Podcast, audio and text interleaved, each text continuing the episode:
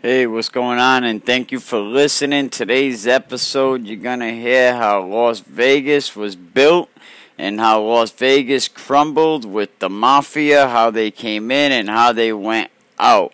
And you're also going to learn that a lot in the movie Casino, just like Goodfellas, Robert De Niro's character, Joe Pesci's character, yep, they're based on real, actual life people that were involved in or around the Chicago Mafia.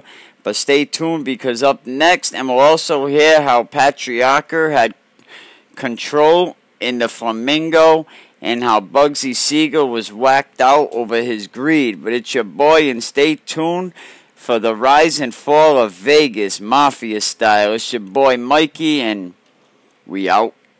Robert De Niro played a great role in Goodfellas, and we know Goodfellas was a pretty much close to true or real life as we could get. How about Casino? Let's check out a piece by the real man that inspired Casino, the real life Chicago tough guy, Cullotta. He made his way into the Las Vegas mob business in the seventies, and right away he became part of the mafia. And right away, they knew where they were going to put him. They was going to run the Desert City. He was there through all the bloodshed, through the big business. And then he was even there when the mafia exploded. Now, Frankie Cullotta runs, well, the last thing he did was running a lot of tours in Vegas that take visitors to the old places of the mafia used to frequent. He would take people on different tours, and he even, um, he said he even shudders at the thoughts, things that went on in Sin City, along with the course of his own brand, things that he'd done himself. When you ask about the real people of Casino, they'll tell you it's seventy-five percent accurate. He said they think they did a lot of things to spice it up a little, you know, to give it that whole Atlantic City Casino touch. That's what they do in movies. They pump shit up. They juice it up because, come on, let's face it, real life is boring. If real life wasn't boring, why would we go to see movies like Casino, Goodfellas, Heat, The Godfather? Because things interest people, and especially the lames that don't have the balls or the guts to do this kind of work themselves. Frankie Cullotta is actually portrayed in the movie by actor Frank Vincent. But the truth, in order to get the full story of the time in Vegas, you need to go deeper and research a lot more than Martin Scorsese's masterpiece. But the film does have a lot of truth in it. But it's just one era of the mafia's stranglehold of Las Vegas Strip that was represented in movies. See, the mafia started dominating Las Vegas before the movie films even began. What was Las Vegas really known from back then? Major mafia families, they held their interest down. They held their control of their businesses, and they did what they had to do to make money. What did the movie Casino get right? And what did it get wrong? Yes, I guess to really start about Vegas, you have to go back to the beginning. How far back? Way back. See, Las Vegas was built on a foundation of gold. The state of Nevada, when they legalized gambling and reduced the residency requirement for divorce back in like nineteen thirty-one, they were designed to get people to come here, to like the place, to stay here and invest. People don't realize that the divorce, changing the age requirement, the residency requirement, that helped Vegas. Because people get divorced, they get lonely, they're going to go to Vegas, and, you know, they're going to spend money and do what they got to do. Anybody that comes to Vegas, they figured they would come here to spend money. And let's face it, before Vegas was in the middle of the desert, there wasn't no money coming there. In nineteen forty-one, the first hotel on the Strip opened up. The name of that hotel was named El Rancho Vegas. And on April third, it had about maybe sixty, seventy rooms. So it wouldn't really fit into today's Las Vegas. But then, the same year, the El Cortez ended up opening downtown. And that may have been the first Bugsy Siegel property. Also, in forty-one, Nevada legalized off-track betting also, which made the race wire very, very profitable. And that's really what excited guys like Lansky and Siegel. The hotel business would end up following. See, the mafia said, oh, off-track betting is being legalized in Nevada, but this was all a plan. I think Bugsy Siegel invested for nothing. Now, this place was off limits. Even I couldn't get inside. But it was my job to keep it filled with cash, that's for sure. They had so much fucking money in there, you could build a house out of stacks of one hundred dollar bills. And the best part was that upstairs, the board of directors didn't know what the fuck was going on. I mean, to them, everything looked on the up and up. Right? Wrong. The guys inside the counting room were all slipped in there to skim the joint dry. They'd do short counts, they'd lose fill slips, they'd even take cash right out of the drop boxes.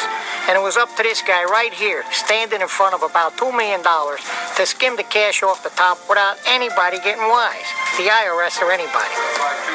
Now notice how in the count room nobody ever seems to see anything. Somehow somebody's always looking the other way. Now look at these guys, they look busy, right? They're counting money, who wants to bother them? I mean, God forbid they should make a mistake and forget to steal. Meanwhile, you're in and you're out. Past the jagoff guard who gets an extra C-note a week just to watch the door. I mean, it's routine. Business as usual. In, out, hello, goodbye, and that's all there is to it. Just another fat fuck. If you're watching Casino, they have a mafia guy that walks inside of a room. He takes a large satchel of money, fills it up, and walks out with nobody even paying attention that he was even there. That is what the skimming operation was really about. And I think it's really fair to say that the skimming was the golden egg. They could just walk in and take that money and put it into so many other things that made a profit. Running the casinos, that was the center of things. They could have made even more money, but they centered their profits on the casino business itself. The skimming, that could be put in all kinds of illegal and legal activities around the world.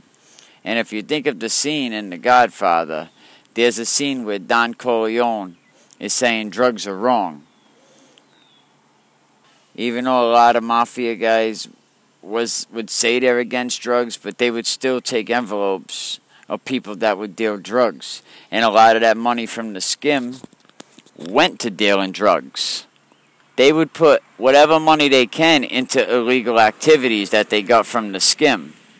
With the except for the Senate committee's Este Culver's Senate committee hearing, which was in uh, Vegas and in New York, the mob was really going untouched, and they're running and managing the skimming of the casinos on the back end. But like a lot of smooth operations, things end up always falling apart. And that was the main theme in Casino. Things started falling apart because greed, mismanagement, adultery, just people cannot keep it real. And money does that. Money will get in the middle of friendship and business so fast. As the end of the nineteen sixty-nine turned into nineteen seventy, a new era of gangsters were beginning to work their way up the ranks of the mafia chain. Frankie Lefty Rosenthal, represented in Casino as Robert De Niro's Sam Ace Rothstein. Yup, he was a real character. He was a real person. Sam was a gambling mastermind. Numbers, odds, and betting lines was populated his mind the same way football routes are in the mind of N F L players. Lefty was from Florida. He was a very, very smart friggin' guy. He was probably one of the best odds makers in the country, from what I read. Frankie Cullotta, he was a former associate of Lefty and mobster boss Tony Sporetto. Remember the guy put the first race book up in the casinos. The first one. He had a dream that he could do this, and he did it. And everyone else ended up following suit. Otherwise, all the sports books, they were off the strip. He put them right in the damn casinos with all these damn T Vs. That was a smart friggin' move. Sam knew all the athletes, and he knew who was sick and who wasn't sick. He find out from the friggin' trainers who even had a cold, who had a fucking toothache, sprained ankle. I mean, he was pretty sharp. He'll let you know how the line was going to be set. Some people don't hold Sam Rothstein with the same respect. Some people say he was way overrated. Sam made his start in the Chicago Mafia, helping the outfit make money through illegal sport betting rackets. Eventually, Sam, a k a. Lefty, ended up moving out to Florida. He continued to do his betting operation, taking numbers, doing odds, taking bets, making money here and there right out of Miami. But he seen trouble too. He got arrested for illegal gambling and bookmaking rackets in both states. But his great skills in bookmaking and gambling led the, led the mafia to send him to Vegas. Acting as one of the mob's primary cash conduits, Lefty took over management at four damn casinos. He was that good. The Hacienda, the Stardust, the Fremont, and the Marina. They were all funded by the Argent Corporation, a company owned by real estate mogul Alan Glick. The Glick Company was given loans by the Teamster's pension plan, which was under control by the mob. Back then, they didn't really call it the mob. They called it the outfit. That solidified their presence, dominated the strip. If it said, this is operated by the outfit, then you knew who ran the joint. The outfit ended up purchasing four casinos, and they ended up using Alan Glick as the front man. He was a real estate mogul out of San Diego, and he pretty much had a clean name. So you needed somebody in there, like Lefty, who had a criminal record, and he couldn't be an owner in the casino, so he had to remain a host or something like that. Pretty much just like in the movie Casino. You had the, um, that clean-ass guy, what was his name, Mo, that, um, that pretty much, he was the, the front man. But the Argent's casinos were tied to three main Midwestern families. You had Chicago, Kansas City, and Milwaukee. It really was symbolic that you had the Teamsters controlling certain things, and you had the mob controlling certain things, and different groups involved. Chicago was very crucial. Jimmy Hoffa, as part of his rise to the top, he made all types of deals with the devil, and the deals included bringing in Alan Dorfman to run the pension fund. Dorfman was the adopted son of Capone's buddy. He came through a divine, pretty much to say, you know, he was giving it. But he was running a pension fund out of Chicago. They loaned money to all types of people. They even loaned it to Argent, but also for the building of Caesar's Palace and Circus Circus. In the early seventies, Dorfman asked Jay Sano to allow a friend of his to take over the gift shop under an assumed name, Tony Spilotro. Anthony Tony Sporetto was another Chicago-made man who moved up the ranks of the outfit. He too was sent by the Chicago mob to Vegas to help control and keep after their interests in the casino. Actually, Sporetto is actually played by Joe Pesci in the movie Casino. In real life, Tony was tied to at least two dozen murders. Tony Sporetto was about twelve years old, going bar to bar, shining shoes. They began, he began robbing people, doing all kinds of shit in the neighborhood, you know. So he ended up getting a reputation to be a bad motherfucker. And it seems Joe Pesci plays that part very friggin' well. Tony ended up moving up the ladder right away in Chicago. He was just that kind of guy. He was a violent friggin' guy. But you had to do something wrong for Tony to get you. You really, for even to bring that out of him. In seventy-eight, Cullotta was ordered to go up there by Joey Lombardo, who was the, one of the bosses in the outfit. Tony asked him several times to move out to Vegas because he wanted someone that he grew up with, someone to watch his back more or less. Lombardo came up to me to tell me, you got to go to Vegas, he's your boy. You got to go there and you got to go now. You're the only one he trusts, and that's that. So pretty much that was the only offer that he got, and on the way he goes. In Casino, Scorsese actually visioned Pesci and De Niro characters as childhood friends. Really, that myth is really Tony and, and Lefty were friends growing up. When Cullotta ended up flying into Vegas, he got his shit together and then he met up with Tony. They had a sit down as to what Frank was going to be doing while he was out in Vegas, what was going to be his main responsibilities. He told him straight up, there's no stealing in this town. We can't steal. They assembled the crew together. As Tony told Cullotta, I don't want to meet your crew. Just put them together. I want a percentage. I don't even want to know who they are. And I'll let you know what I need them to do. So really, Tony had no idea what he was going to do there. He just knew he would be doing something. Cullotta was one of the associates from Chicago that was known as the Hole in the Wall Gang. They were famously known for going through walls of homes, banks, and various estates in order to take the rewards or whatever they wanted. And that was also portrayed in Casino. Except in real life, Spilotro really went on jobs with the gang. He was more of the silent leader who told them where to go. So now they all get pinched. Not only Sal's flipping, now Cullotta's flipping also, and testifying against his friends. Frank claims that he did it because the Mafia put a contract on his head, or Henry Hill flip. I guess the Jerry Lisner murder was coming back to haunt him. Tony Spilotro, he didn't seek the proper authority from his bosses when sending Cullotta, Cullotta to kill the man. And now the criminal organization is really upset about the situation. Cullotta said he asked Tony if he got the okay from Chicago. He said, of course. That's the way I was brought up. You got to get the okay. Come to find out, Tony didn't have an okay. They questioned him on it over a taped conversation. He didn't even know it was being taped. And one of the guys he was talking to said, then you know what you got to do. You gotta clean your dirty laundry. That means get rid of me.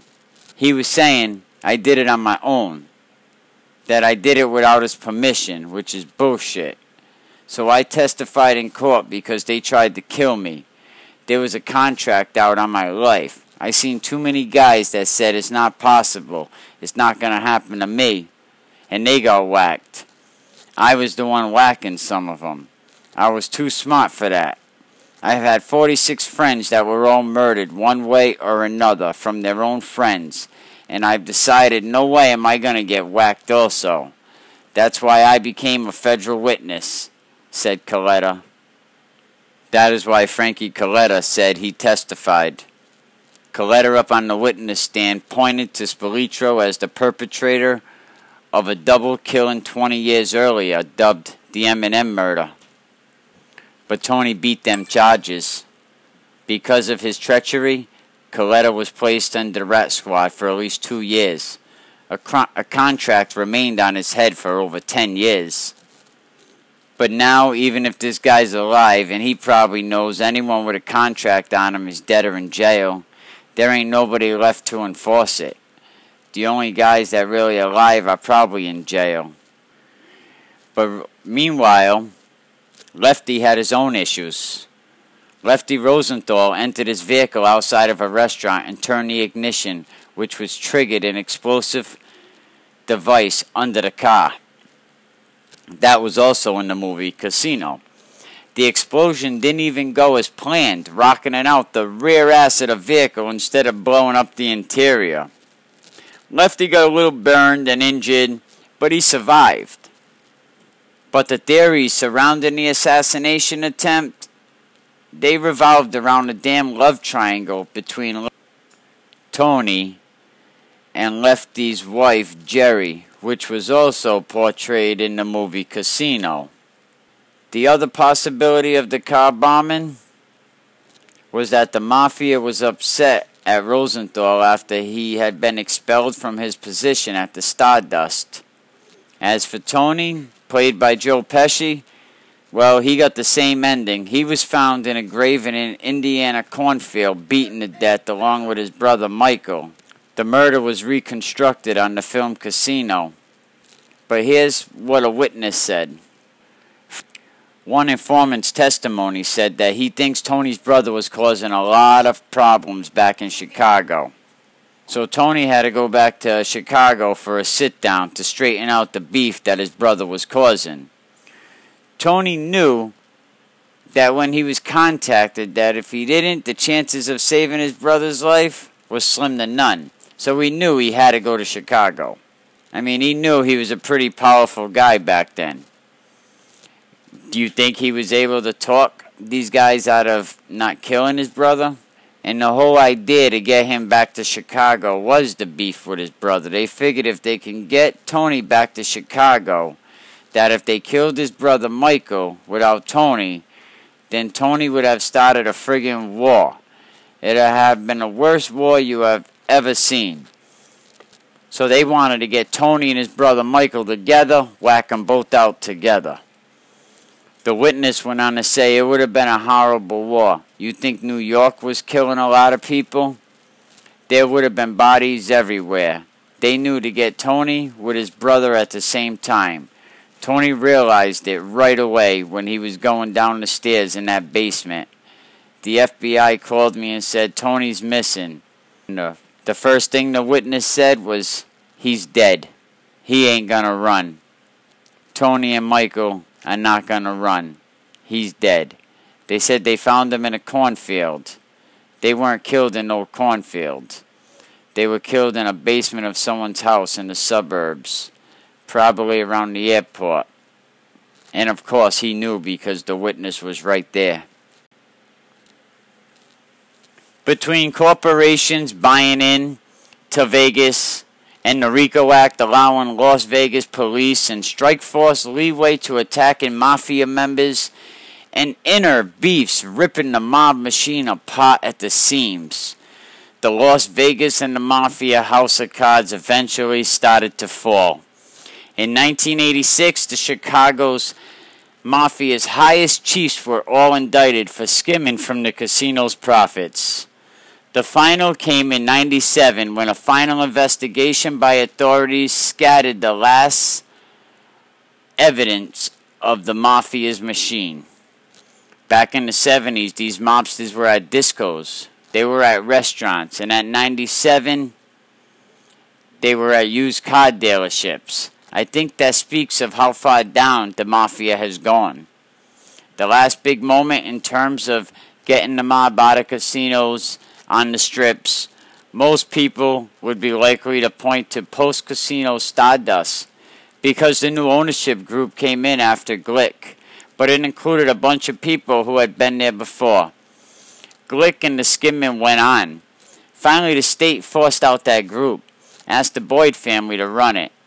The Boyd has been in the casino business forever and were clean, and eventually the Boyds bought it, and the Boyds Gaming is now a major corporation. It's a difficult question. It's kind of like, when did the Civil War begin, and when did it end? It just kind of peters out and peters in. The resources they had, the publicity, the newspapers, they were all in, fighting everybody in law enforcement. It is so hard to beat the system because they have so many more team players. They have so much more money than the Mafia. You're just eventually going to get caught up in it. Even the biggest thieves are the ones in Washington. And they want to see people like the Mafia off the streets because Washington, D C wants control. Some places out there in Vegas, you could still go places where the old hangouts were. The places where the Hole in the Wall Gang once went. Where the booze and the broads and the money flowed so frequently. They say it was a nice time to be a gangster back then. Back before everything shifted. Before things got all screwed up. Before the face of Las Vegas. But that era is now over. And there can never be a mafia Wild West again. Are there a lot of thieves out there? But is there organized crime outfits or syndicate out here? I don't know. But I don't see that where I'm at.